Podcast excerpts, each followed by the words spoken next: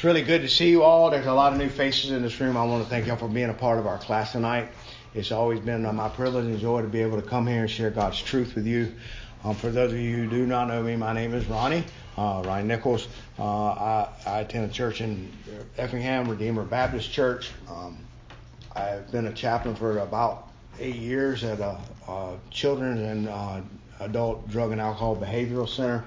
So I've worked with a lot of people struggling with addiction. Um, I also struggled with addiction in my life at one time, but through the grace of God, He set me free from, from that bondage and that sin. And so, one of the things that He's done for me is He's given me the privilege and joy of being able to come and share His grace and love with others. He gave it to me. I remember one time as a young man, I was standing on a beach in Costa Rica saying, "Oh God, if you want me to be a missionary, I, will I'll do it. I'll do whatever you ask me. I'll, I'll come here to Costa Rica and preach the gospel. I'll go wherever you send me." And then uh, later on, I got back home after that mission trip and fell into sin and self and collapsed and crushed my life, uh, destroyed my testimony, and uh, really began to live for self instead of God. And uh, I wound up in a behavioral clinic myself, uh, struggling with addiction and struggling with rebellion and sin. And God set me free from that, and now He has made me a missionary, but it wasn't to some extravagant place like Bolivia or uh, Belarus or, or Egypt or anywhere like that. It was right in my hometown of Savannah. And uh, now he's given me the grace and the, the joy and the privilege of being able to, to be a missionary for him to tell others what his grace and his gospel can do for those of us who are still bound up in sin and slavery. So he has the, the power to set us free. He sent his son Jesus to die on that cross, to be buried in a grave and raised three days later to prove that he has that power. And for those of us who believe on him, we will not perish but have everlasting life. And that's the gospel. And so I come here tonight to share the gospel with you. The gospel is the good news. Um, so let's go ahead um, and open with a word of prayer, and then we'll get into our passage. We're going to start a little bit in the book of Romans tonight. We're going to start in Romans chapter 9, the last verse of Romans chapter 9, and then we're going to jump into the first 13 verses of Romans chapter 10 tonight. Before we do that, let's open with a word of prayer and ask God to bless our time together. Most gracious Heavenly Father, you are a loving God. You loved us, and you love us, and you sent your Son Jesus to claim us in that love and save us in that love and preserve us and keep us in that love to shield us and protect us in that love. And we thank you for that. We thank you for all of the many blessings that you pour in our lives, for um, giving us uh, dry and warm clothes on our backs, a little bit of food in our belly, and a hope in our hearts. We thank you for all of the many blessings you pour on our lives, but most importantly, we thank you for your promises because they never fail.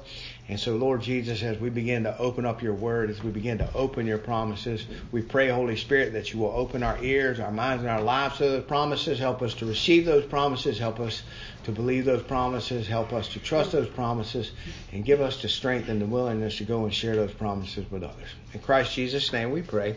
Amen. Amen. So, does anybody in this room know what the term treasury of merits is? Has anybody ever heard that term before? The treasury of merits.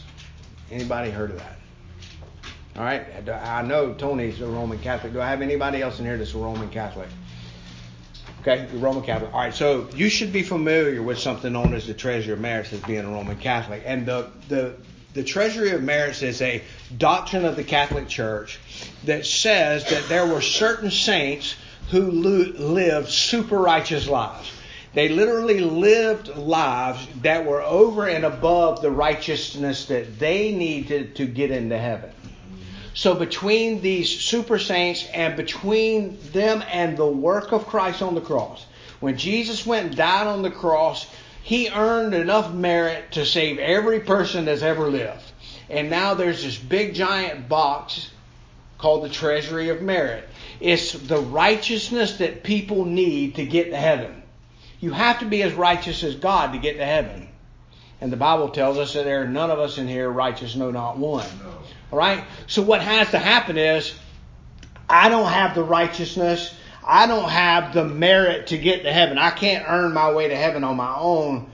So I need someone to do it for me. The Catholic doctrine of the treasure of merit says that the Pope has the keys to this box. And that through prayer, and through penance, penance being things that we do to make up for our wrongs, through prayer and penance, the treasury of merits box is open, and some of those extra credit righteousness that was earned by others is now given to you. Right? Well, the one problem with that concept is, is that you have to merit the merit. What do I mean by that? It's something that you do. Your prayer, or you giving some money to the church, or you give helping a little lady across the road, or you feeding somebody hungry in your neighborhood, or you not cussing and drinking and smoking. You giving up something that's sinful in your life so that you can get some of that merit.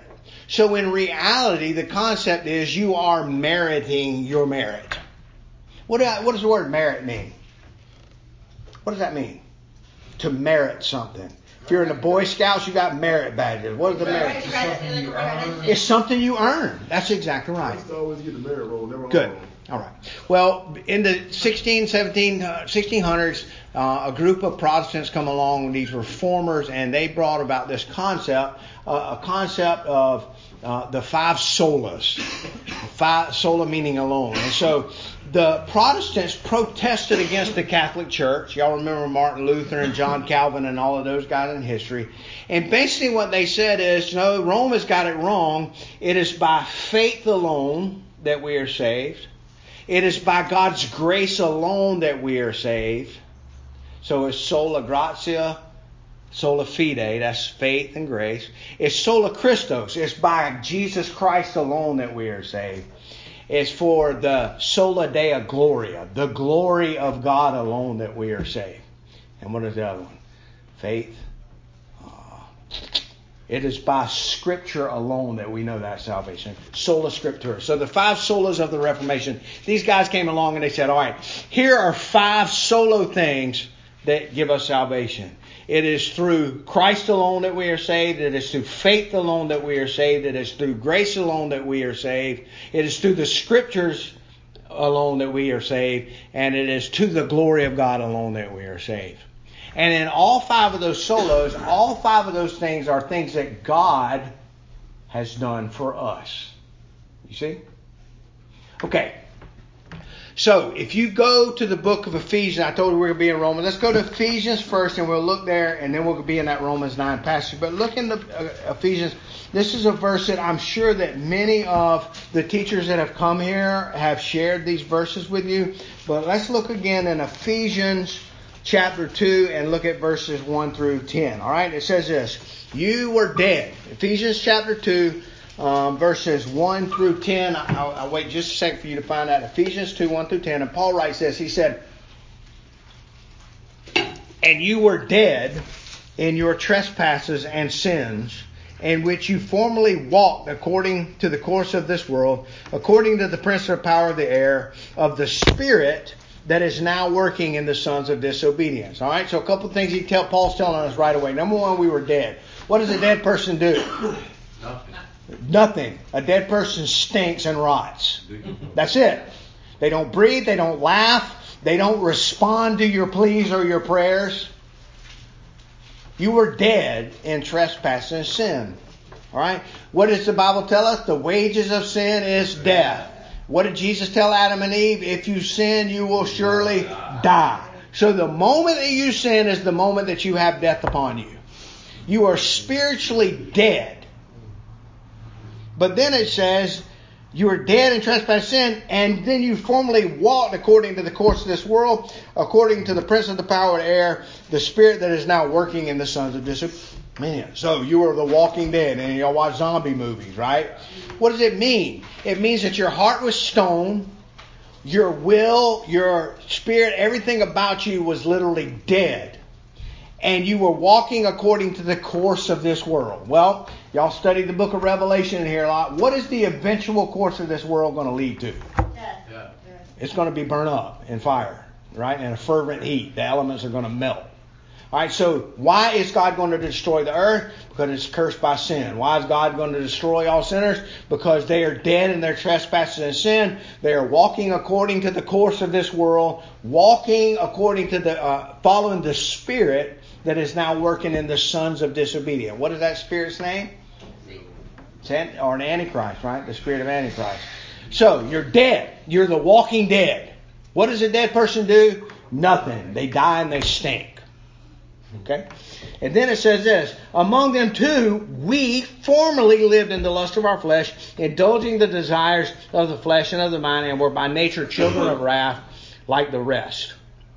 So look what it says Among whom we too formerly walked. So that was describing my life before God regenerated me, before God saved me. That was me. I was dead in trespass sin. I was doing exactly what my free will told me to do. My free will. You know what my free will tells me to do before I'm regenerated? Sin, rebel against God. That's all I'm capable of. I am I, I am I can do nothing but do that which is pleasing to me. Even the good things that I do are for my glory and my good. Even me helping my neighbor out or doing kind deeds is usually so that I can get some attention or some pay or some reciprocation of my own. You see? All of my thoughts and intents are on me. Dead in trespass sin, walk according to the world. And it says, by nature we were children of wrath. So our, our, our nature was that we were children of wrath. What does that mean? God's wrath was hanging over our heads. Sure. Why? Because we're sinners. And what does God think of sin? He hates it. Mm-hmm. Right? How many of y'all have heard the term God loves the sinner but hates sin? Yeah. Right? Well, I got news for you. That can be true in one sense, but it is not sin that God sends to hell. It's sinners and his wrath is hanging over our head because we're dead in trespass and sin. We're walking according to the course of this world. We're walking according to the prince of the power of the air, the spirit that is now working in son of disobedience. And that was me. But look what it says in three. It's very important to see. We were all formerly lived this way. So if I was formerly living that way, what does it tell me? That means you are. There's been a change. Yeah. Something's happened. And if you look in verse 4, you'll see that something that happened. Anytime you're in the New Testament and you come across the words but God, there's always good news after that. So the first three verses describe me. But God, who was rich in mercy because of his great love with which he loved us, even when we were dead in our transgressions, made us alive together with Christ. By grace you have been saved. So what did God do in his grace? He saved us. He reached down into a world full of people who deserve death and hell. How many people on the face of the earth, how many sons of Adam deserve hell? Everyone. Everyone. So God has condemned the whole world to wrath and judgment. But in His grace, He reaches down into a world full of people who deserve death and hell and says, No, I love you too much to let you keep living that way. And He gives us life. Amen. I was dead, he gives me life. Amen. If you want to think of the picture of Lazarus in the tomb, when Jesus called him out, he said, Lazarus, come forth, right? Well, why didn't he just say, come forth? Because if he'd have said that, everyone in that whole graveyard would have come out of the grave. There was a specific call to a specific man that said, come out of that dead life and live. He spoke to Lazarus alone, and Lazarus came out of the grave. And it wasn't Lazarus' choice. It was God's grace and call on his life. You see how that works? Okay. Now, look what it says next. He raised us up with him. He seated us with him in heavenly place in Christ Jesus. So the position of a child of God is that we are already seated with heaven. Positionally, we are already inherited the inheritance. Positionally, we have. And look what he says. So that in the ages to come he might show the surpassing riches of his grace and kindness towards us in Christ Jesus. All right, and this is where it's, this is important. Look in verse 8. For by grace you have been saved through faith, and this is not of yourself, it is a gift of God. It is not a result of work so that no one can boast. Okay? So that no one, what does it mean to boast? Brag. Brag. All right, now watch. For it says, by grace you have been saved through faith. And it is a gift of God. And that not of yourself, it is a gift of God. For by grace you have been saved through faith. Three things. By grace, that's God's unmerited favor. You have been saved, that's the eternal promise. through faith. It is a gift of God, not of works, lest any man should boast. So, what is the it he's talking about? You are saved by grace through faith. It is a gift of God, not of works, lest any man should boast. Wait, I, if you were in the class last month and you were listening, you'll know what the it is. What is the it? How many of y'all say it's great? Read it again. Let's look at it really close. For by grace you have been saved through faith, and that not of yourselves. It is the gift of God. Faith. Your faith. You say faith? Who said salvation? I say grace. You say grace. You say salvation. You say faith. You, it's all, all three of y'all have some something different. What is it? What is the it? Salvation. Well, what if it's all three? Yeah. What if your salvation is a gift from God? It is, by the way. It is. What if grace is a gift from God? It is. What if the faith that you have, what is faith? Huh? Believing in the things that are not seen. Okay, faith is the evidence of things hoped for, the substance of things not seen, right? That's the Hebrew passage. But what is faith? Give me a one word definition of faith. Trust. That's a good one. Believe. Belief. Faith, trust, belief. So, your ability to believe in God Came from God. is a gift from God. Game balls, yes. Lest anyone should what? Boast. Boast. All right, so now here, here's the point of our class tonight. Why are you saved? Because God saved us. He saved me. All right? Now, one of our natural default positions is this. Because when I was a little kid, the preacher was preaching on hell, and I ran forward and I asked Jesus into my heart. That's why I'm saved. You see, the problem with that is I'm boasting. In a way, what I'm saying is I'm better than those people that are not saved because I responded to his calling of me. But if I realize, if I can come to the realization that the call on my life, the literal desire in my heart to want to serve Him and obey Him and trust Him and believe Him is all from Him, then I can't brag about it. Uh-huh. And you know what else is super duper cool about that? I won't lose it either. If it's my, if it's for me, if it's because I believed, then what happens when I don't believe? You lose it. Do you? How many of y'all in this room think that Christians struggle with with assurance sometimes? You better believe it. Right? That's not a, that's a play on words. You better believe it. We struggle with assurance, and the reason that we struggle with assurance, if there's a time in your life where you're doubting your salvation, there's one of two things. Number one, it could be that you're not saved. What did Peter say? Study. Uh, Paul said, "Study to show yourself approved." What did Peter say? Test yourself to see whether or not you're in the faith. So if there's doubts, it may be because you're not a believer and God is still drawing you to Him. You see? But more, more often than not, our doubts come because we are putting our trust in something that we are doing instead of something that God has done.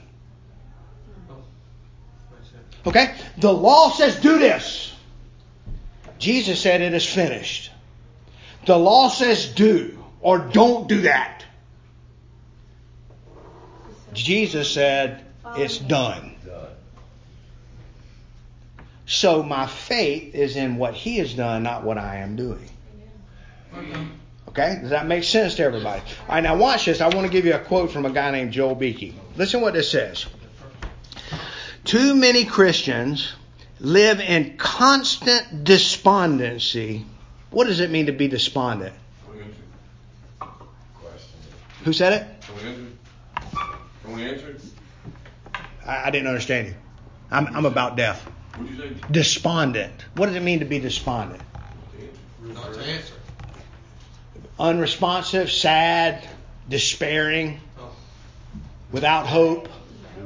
All right? I, yeah, I, I'm really deaf. I just had a hard time hearing. All right. Too many Christians live in constant despondency because they cannot distinguish between the rock on which they stand and the faith by which they stand on the rock. Let me say that again.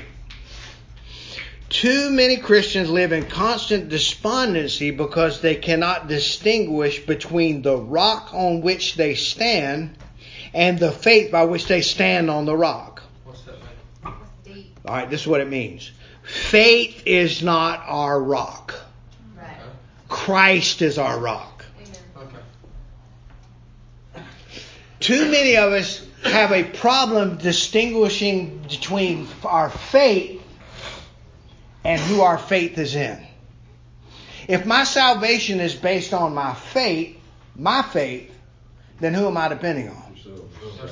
But if my faith is in the one who said it is finished, who am I depending on? It's about what we do, it's about what he's done. Good. So who is my trust in in that situation? All right.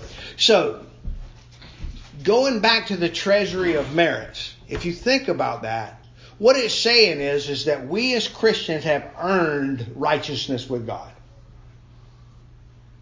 Now, what is the problem with that statement? The Bible says there are None. righteous, no, not one. What does it say? Even our works are as what? Filthy rags to God.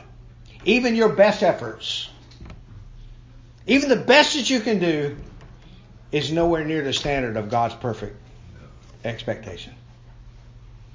Now, how do we know God's perfect expectation? How do we know what is His will? How do I know that? How do I know what He wants and what I'm what is required of me? What I'm supposed to do? Obey. We are supposed to obey, but what are we supposed to obey? Our feelings, His voice. His voice, the Word. Mm-hmm. All right.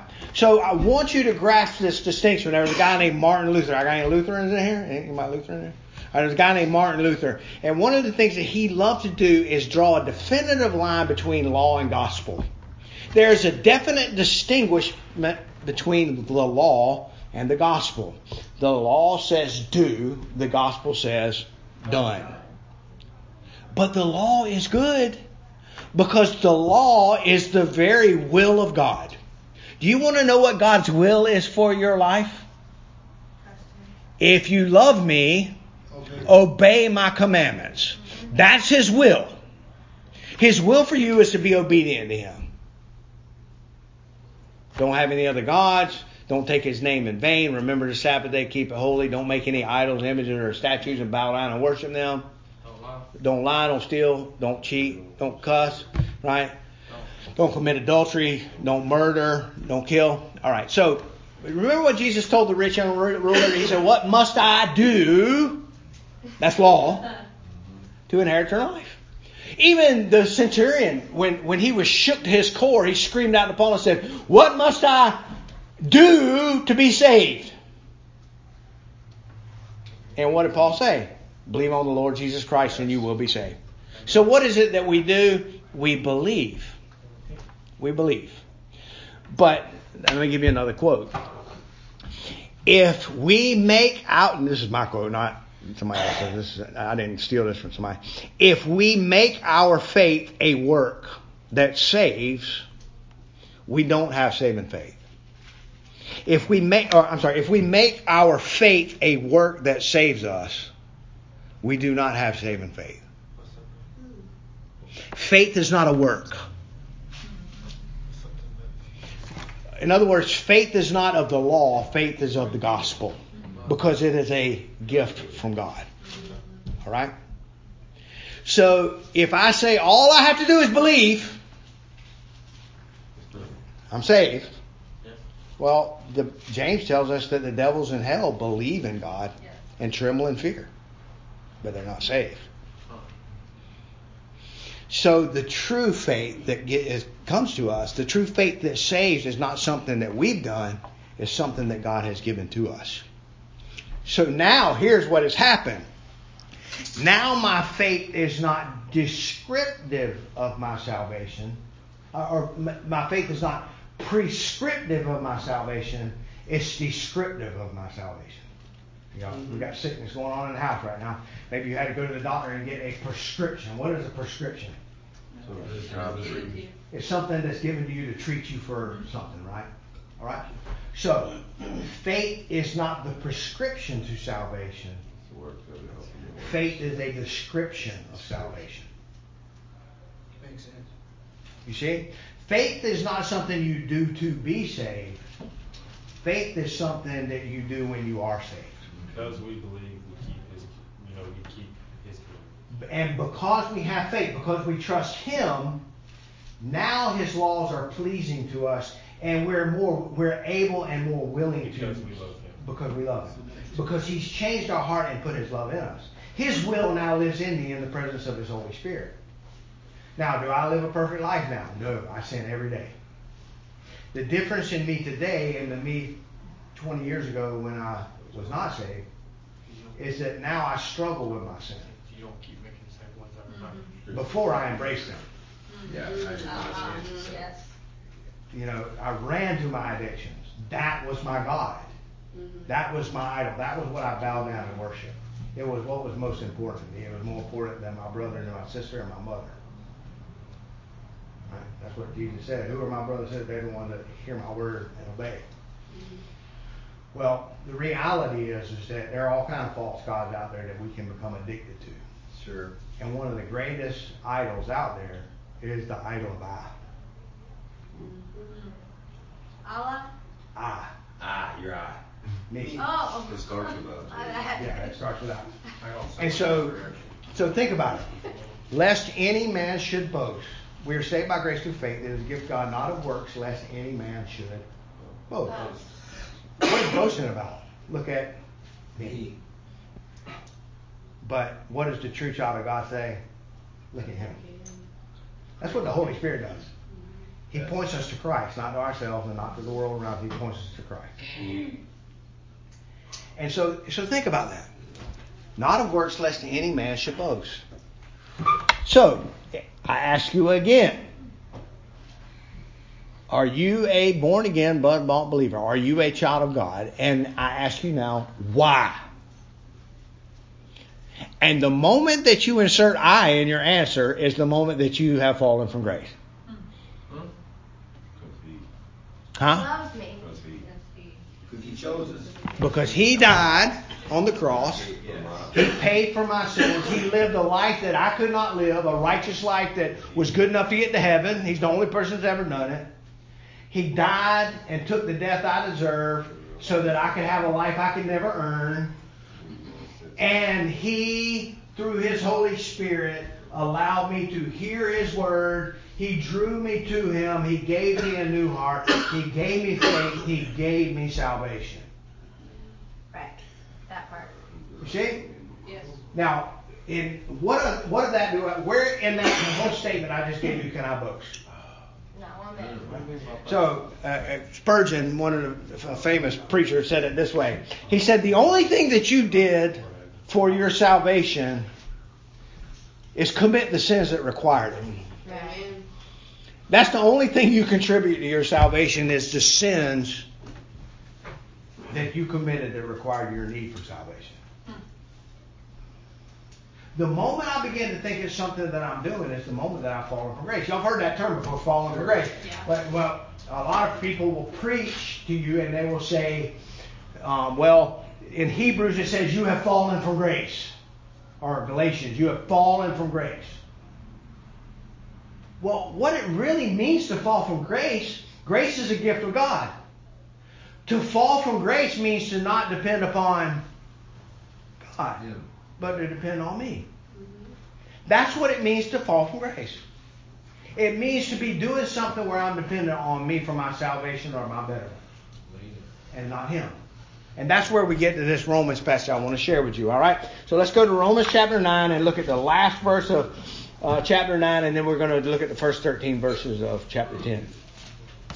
So Romans 9:33 says this, just as it is written, Behold, I lay in Zion a stone of stumbling and a rock of offense. And he who believes in him will not be disappointed. All right, what book is that coming from? Well, Paul's writing the book of Romans, but he's quoting an Old Testament passage. Does somebody have a little a little sidebar there that tells you where the where the quote's coming from? I think it's coming from Isaiah, but Isaiah. okay. Isaiah what? 55? Isaiah 55:10 or something? 814 Okay.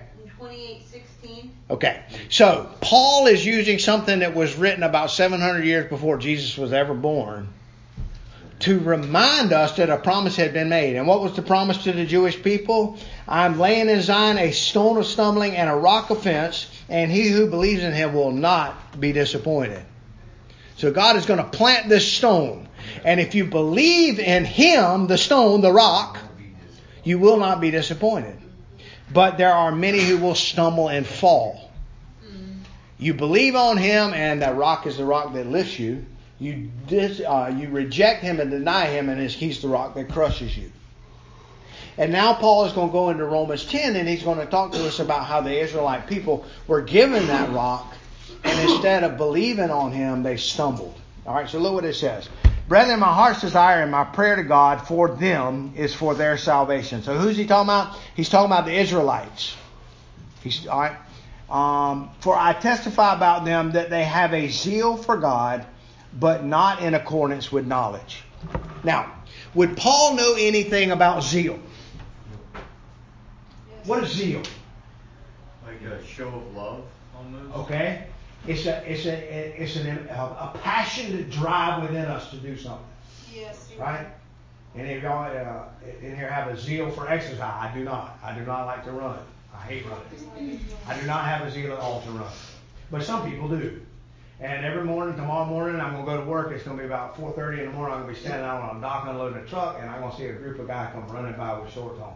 And it's gonna be freezing cold out there, and probably from Rangeville, and they're gonna be running down the street at five in the morning before the sun ever comes up because they have a zeal for running, right? So a zeal, a passion. Would you say that the Pharisees had a zeal about them? Yes. Yeah. You better believe it. They made sure that everybody in their town knew that they were the most holy people in town. They dressed the dress, they walked the walk, they talked the talk. Unfortunately, they didn't believe. It was all an external zeal. Paul was a Pharisee. Did, ha- did Paul have a zeal for the righteousness of the law? No. You better believe he did. He Remember what he said? He said, I'm a Pharisee of the Pharisee. When he was in Judaism, yes, he did. That's Yeah, he and was before right his conversion, did he have a zeal for the law of Moses? Yes. Yes. Yes, enough to kill Christians who he thought were preaching against it. It was kind of like, look at me, I believe, instead of look at him, I believe. Yeah, he had a zeal about him. Paul had a zeal about him. So when he writes about zeal and the Israelites, he's speaking from experience, is he not? So what is he saying about the Israelites? He said, I testify about them, they have a zeal for God, but not in accordance with knowledge. Now, the Sanhedrin, the top 70 guys in, in Israel, they would have been able to quote to you the first five books of the Bible by heart. Genesis, Exodus, Leviticus, Number, Deuteronomy. They could have quoted the whole book. So, they have zeal, but not in accordance with knowledge. Now, did they know the Old Testament scriptures? Yeah. They could repeat them to you word by word. You, you know, there are people that can actually quote the whole Bible, like people that have memorized every bit of the Bible. Hey, there are Muslims out there that can quote the whole Quran to you, word for word. They have a zeal for knowledge, or they have a zeal, but not in accordance with knowledge. For not knowing about God's righteousness and seeking to establish their own, they did not subject themselves to the righteousness of God. So these people were zealous. They were religious as you want to ever meet. But their zeal was not according to knowledge. And what did it say that that zeal caused? They did not know about God's righteousness, and seeking to establish their own, they did not subject themselves to the righteousness of God. Okay. Not knowing about God's righteousness. Do you think that those Pharisees could have quoted the Ten Commandments to you? Yes. You better believe it. Yes. Do you think that they were at the temple on the day of Yom Kippur? Yes. Did they miss any religious holidays? No. Did they miss any prayer times? No. Were they at every service? Yes. Did they pray five times a day? Yes. Yeah. They were religious. it says, for not knowing about God's righteousness, they sought to establish their own. Mm-hmm. Now, what does that mean? They had, Jesus even chided them. He said, You search the scriptures thinking that in them you have eternal life. Remember, he told them that. All right, well, what does that mean? How many of y'all, I'm, don't turn here, I'm going to read it for you. How many of y'all remember this? In the book of John.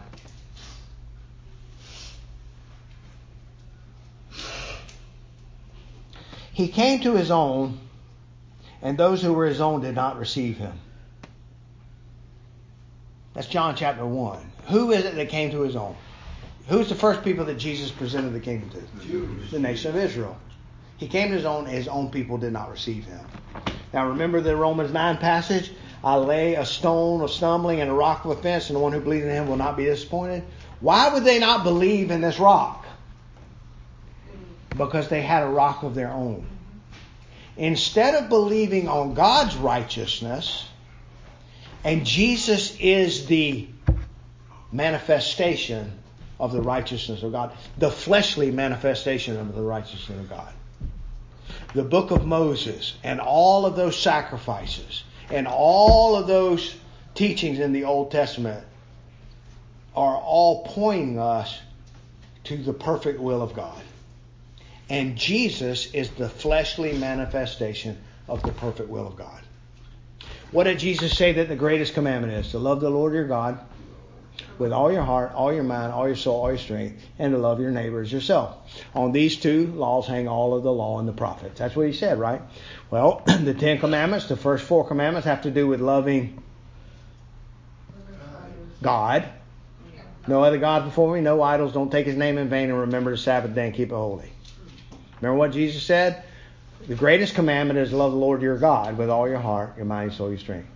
And the second is like unto it, love your neighbor as yourself. Don't lie, don't steal, don't kill, don't commit adultery. Honor your mother and your father, don't covet people's things. What do you think all of those have to do with? Loving who? Others. Loving your neighbor. So the Ten Commandments sum up the Great Commandment. Or the Great Commandment sums up the Ten Commandments. Well, Jesus sums up everything in the Old Testament. What does it look like to love your neighbor? Look at Jesus. What does it look like to love God? Look at Jesus. But what were the Pharisees saying? If you want to know what it looks like to love your neighbor, look at what we do. If you want to know what it looks like to love God, look at what we do. You see the difference? They're seeking to establish a righteousness of their own. And anytime we begin to start seeking to establish our own righteousness, whose righteousness do we walk away from? From His. The moment that I begin to attribute something in my salvation to something I do is the moment that I begin to take glory away from God and give it to myself. Now, I want to address something that Elton and I were talking about the other day because we're going to get to it here in just a minute. It says, if you believe in your heart and confess with your mouth, you will be saved. Right? And that is very true. Because the confessions of our mouth are really a, an expression of what we believe in our hearts. Out of the mouth flows the issues of life, right? So if I have a new regenerate heart and I truly believe Him, that lordship is going to be confessed out my mouth. But my confession, my conversation is not just what I say, it's what I do and what I think as well. The Pharisees expressed a righteousness to the people around them that they love God and love their neighbor. But what, what did Jesus say? No, you don't. You love yourself. And you're cloaking it in a, a religiousness, a, a love for God. All right, so he says this. For Moses writes that the man who practices the righteousness which is based on the law shall live by that righteousness. But the righteousness based on faith speaks as follows. All right, so it says Moses writes that the man who practices the righteousness which which is based on the law shall live by that righteousness. All right, is if I could follow the law perfectly, would it be good to live that way? Of course. You say yes, amen. The law is the expressed and written will of God. to not steal, to not kill, to not commit adultery, to love God and no other gods before Him. That is His command and desire for your life. Law is perfect. So the law is perfect. The problem is we're not. And instead of the law making steps to help me to get to heaven, the law actually puts a barrier between me and God and says, You'll never get there. Because if you offend in one act, you're guilty of what? All. So the law is not steps to get us to God. If the law was steps to get us to God, then whose righteousness would it be that gets me to heaven? Me. Look at me. I didn't lie. I didn't smoke. I didn't cheat. I didn't do bad things. See me? Me, me, me. It's not steps to get me to heaven. The law is actually a standard of righteousness that none of us can ever achieve. So it winds up being a barrier that crushes us in guilt and shame. Why do you think the law frustrates you? I got news for you guys. If you truly are in this room today and you truly are a child of God and God is conforming you to his image through the work of the Word and the Holy Spirit, as you continue to grow and com- or conform more to the image of Christ, you're not going to get better and better. You're going to realize how, how much is wrong, still wrong with you. The sin that you have in your life is going to become more and more evident. Because that's what the law does. The law points us to the things that are wrong with us. Why? Put the mirror up in front of us. Yeah. Why, why, why would God, in His grace, give us this law that constantly tells me how bad I am and points out all my flaws? To show us that all of our righteousness, no matter what we did, we could not. Our, our righteousness is filthy rags to Him. Whatever we thought that we could do to get to Him. So the law, the intent of the law, is to get me to turn away from self and turn to Him. For this. That makes sense? Yeah. Now, is the law bad? No. And matter of fact, once you become a child of God, once you have been given this new heart, once you were dead in trespasses and sin, but God has made you alive, now the law becomes a delight to you. Instead of being something that condemns you, it's something that reminds you of God's will for your life. It gives you that map and that road, that path to walk by. You see? So, he says this. But the righteousness based on faith speaks as follows. Do not say in your heart, Who will ascend into heaven? That is to bring Christ down. Or who will descend into the abyss? That is to bring Christ up from the dead. Right? What does it mean to ascend? Alright? So, don't think that the righteousness based on faith says this. Do this and do this and do this and you can get to heaven. That's not a righteousness of faith. That's a righteousness of works. And how many times do you have to fail in that test of righteousness of work before you're condemned to hell? Once. So don't say to yourself, I will ascend to heaven. That is to bring Christ down. Or who will descend into the abyss? That is to bring Christ up from the dead. So, it's not your works of righteousness, and it's not your suffering and dying that save you. It's not you climbing your way to heaven or suffering for the name of God so that you can get to heaven. That's a righteousness of works. But what does it say? The word is near you in your mouth and in your heart. That is the word of faith which we are preaching. That if you confess with your mouth Jesus is Lord and believe in your heart that God raised him from the dead, you will be saved. For with the heart a person believes, resulting in righteousness, and with the mouth confession is made unto salvation. So, the word is near you. What does it mean to say that God is omnipresent? Everywhere. He's everywhere. And in, in what sense is he present with us here in this room tonight? He's in us through his Holy Spirit, and the Holy Spirit is in this room at work. Because anywhere that the Word of God is being proclaimed, the Spirit of God is at work. Right? So, in the same way that on the last day, God is going to send forth his angels and they're going to separate the sheep and the goats. Where are the goats going to go? To hell. Where the sheep going to go? They're going to inherit the kingdom. Right? The word angel means messenger. All right? So there is really, physically, literally going to be a last day when God is going to send out his angels to separate true believers and non believers. But in a spiritual sense, that is happening right now in this room. Those who preach the word of God are messengers. What do we say the word messenger means? An angel, messenger. I'm not an angel, by the way, guys. I'm human flesh. I'm not a spirit. But God has given me the task of preaching and declaring His truth. And what is that truth doing? It's working in accord with the Holy Spirit to separate the sheep from the goats. And who's doing that work? God.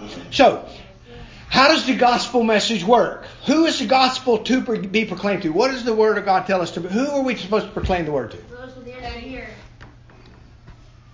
Preach to all nations, to everyone. So the the call, the the declaration of the gospel is universal. Right. But those who respond to it is not universal, is it? No. Some believe, Some don't. some reject. Right. What makes a person believe? And this is where our, our discussion last week that we had goes to. Was it my free will that made me believe on God? No. God. Well, God made it happen. You took your, your free will and made the choice to accept Him into your heart mm-hmm. and believe that He died on the cross. My free will is always going to do what my nature tells it to do. What you're what? My nature. Yeah, My free will is driven by my nature, who I am, is it not? It is. All right. So what the Bible actually teaches us is anyone who is dead in trespass and sin, they don't have a free will. Now, somebody will argue with me and they'll say something like this: "Well, God doesn't want robots." Right? God don't want robots. Well, that's very true. But those who are dead in trespassing and sin are robots to sin and death. Yeah. They obey it. And every one of you in this room, if you are the product of addiction, you know that. If you are truly addicted to something, there's no free will involved. You do what your God tells you to do. That's right. You're a slave to it. Yeah? But God, who is rich in mercy, even when we were dead in trespass of sin, made us alive together. In Christ, we have salvation.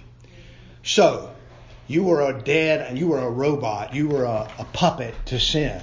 And God reached down and cut the strings and said, No, you're free to be who I created you to be. You see, He sets us free and gives us a new will. And that will is in line with His will, not ours. You see how that works? So, let me make a couple more applications. Let's finish this text, and I want to make a couple more applications. We'll wind up. If you confess with your mouth Jesus and believe in your heart that God raised him from the dead, you will be saved. So this is a chiasm. It's, it's a it's two it's a line. It says something, then it says something else. Then it's going to repeat what it said in the middle and go back to what it said at the beginning. Look what it says. The word is near you in your mouth and in your heart. That is the word of faith. If you confess with your what? Mouth and believe in your heart that God raised him from the dead, you will be saved. For with the heart a person believes, and with the mouth one confesses, resulting in salvation. So my confession expresses the results, which is salvation. What does a saved person do? They call him Lord. When I call him Lord, what am I saying? What does it mean to call somebody Lord? Abraham, Sarah called her Abraham Lord. Right? And many women in today's world would call their husband Lord. Because what does it mean to call him Lord? Master. Yep. How many of y'all know when you were little kids said something like this? I'm not doing that. You're not the boss of me. Yeah, we all did it. Yeah, of course we did. And a lot of times it was to our parents. But the reality is, according to the Ten Commandments, our parents are the boss of us. So me saying you're not the boss of me is a rebellion to the commandments of God. Why did I do that? Because in my heart, even as a child, right? Uh, vipers and diapers is what Voddie Baucham calls it. vipers and diapers. My rebellion to God. I just watched a, one of the cutest videos you ever want to see on Facebook this morning. A little girl, she had been eating food out the dog food bowl, and her uh. parents called her, and she stood right there for two minutes and lied to them, and literally denied that she did it. Had dog food in her hand on her teeth, and she literally sat there for two minutes lying and saying she didn't do it. Maybe she did. No, she did it. Know, it was her. Huh? That's exactly what she said. But the point I'm trying to make is this. If you call him Lord, What you are confessing and is that He is the boss of me. He is my master. I'm willing to kneel and prostrate myself before Him and do what He tells me to do. And the only person that can truly do that, the only person that can truly call Him Lord and mean it, is one who has a new heart. Do you remember what Jesus said? On that day, many will say unto me, Lord, Lord, did we not cast out demons in your name? Did we not? Right? What did they call him? Lord. And you know what he said? I don't know you. And that know is the word yada. It's the word that, that Adam knew his wife Eve. It means that there's an intimacy between the master and the slave, an intimate knowledge. Okay? And so, who does God know in this world? Everybody. But his children, he knows on an intimate and personal level. There's a spiritual bond there that he doesn't have with the whole world. So, when Paul is saying here, you confess with your, you believe in your heart, the only person that can believe in their heart is someone who has a new heart. Mm-hmm. And the only person who can confess Lord and mean it is someone who has that new heart. So, when Paul is saying here, if you confess with your mouth Lord Jesus and believe in your heart, you will be saved. What he's doing is he's giving us a description of what a saved person does. Not a prescription for being saved, but a description of what it looks like to be saved. Because if all I have to do is confess with my mouth that he is Lord, that's something I'm doing it. And if I'm dependent on that confession, I'm dependent on me. Why is he Lord? Because he is my creator, he is my God, he's my savior, he's my redeemer, he's my father. Yeah, he's my Christ is my savior, the Holy Spirit is my seal. That's why I call him Lord. And so he says, uh, for the scriptures say, whoever believes in him will not be disappointed. Whoever calls upon the name of the Lord will be saved. So that whoever is a description, not a prescription. Those who are truly belong to him will call upon him. So let me finish with a couple more things, uh, a couple more quotes here. um, faith, this is a quote from a guy named Jeremy Smith. He says this faith is not the belief we have been saved. It is instead the trusting of oneself to Christ in order to be saved. Let me say that again. Faith is not the belief we have been saved. It is instead the trusting of oneself to Christ in order to be saved. All right? So, let's make a live application and then close with a prayer. For those of you who are in this room today and you are struggling with addiction, one of the reasons that we struggle with addiction is because it is our will to be high. Yes. It's exactly what I want to do. Okay? You can say, "Oh, I don't want to be high." Well, you just don't want to pay the bills. You don't want your local dope man looking for you because you owe him money. You don't want the law after you. You don't want to get in trouble. You don't want to get sick and die. But you want to be high. And your will overrides your common sense. Your will overrides everything. You do exactly what we do. What we want to do. We do what we will. The only way for me to overcome addiction is for my will to be changed. And that is not within my power. If my want to is what keeps me from doing drugs, then who am I dependent on to beat my addiction? Myself. Myself. But if my want to ever becomes God's will, your will be done on earth as it is in heaven. If He puts within me His will, then who am I dependent on then? Him. And the reason that I can overcome my addiction, guys, listen, I still struggle with my addic- I- with addictive thought patterns even to this day. I've been sober for, I guess, about 12 or 14 years now. But somebody can come riding by me smoking a joint in a car, and I can tell you what grade of weed it is. Like I, you know, I still think um, I, I dipped snuff for almost 30 years, 35 years. I chewed tobacco for 35 years. I can walk into a gas station this very day, today, And still taste it. and I can look and see them cans behind the counter, and my mouth will go to watering. I, there's still those Sure. Patterns in my thoughts and my process. The difference now is is that God has given me a, a, a new want to. I want to be sober more than I want to be high. Yes. Right. I want to be pure and holy more than I want to be lustful. Mm-hmm. Do I still struggle with lust? Yes, every day. Do I lose sometimes? Yes. Almost on the daily. I lose when I struggle with lust. But the difference is the child of God struggles. The child of this world, the one who is dead in trespass and sin, the one who's walking according to the uh, powers of this world, the spirit of disobedience, those people don't struggle with their desires, they embrace them. Yeah. Right. You're aware of it now. Right. So, in the same way that if I'm depending upon myself to beat my addictions, I will more than likely relapse. In the same way, if there, if you are depending upon something in yourself for your salvation, then you will never be sure. But the moment you put all of your trust in Him and what He has done, that's the gospel. The law is do, the gospel says done. So we trust in Him and Him alone. Does that make sense? All right, let's close with a prayer. Father, thank you for this time that you've given us together. I do pray that um, us talking through your word and talking about the great gift of your salvation will encourage us um, to die to self and to live for you. I pray that you will help each and every one of us in this room, every one of us that hears this message, to continue to be conformed to your image um, by trusting in you and, and not ourselves. I pray if there be a man or a woman here today who has been struggling with trusting you, that, that you, Holy Spirit, would break open their heart and, and show them your salvation. Allow them to know what it really means to have a new heart and a, and a gift of eternal life. Um, so be with us now. Take these words, bear them deep in our heart that we might not sin against you. In Christ's name we pray. Amen.